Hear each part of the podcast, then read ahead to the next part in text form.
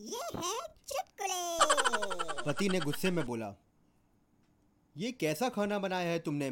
बिल्कुल गोबर जैसा। पत्नी बोली हे भगवान इस आदमी ने हर चीज़ चख रखी है।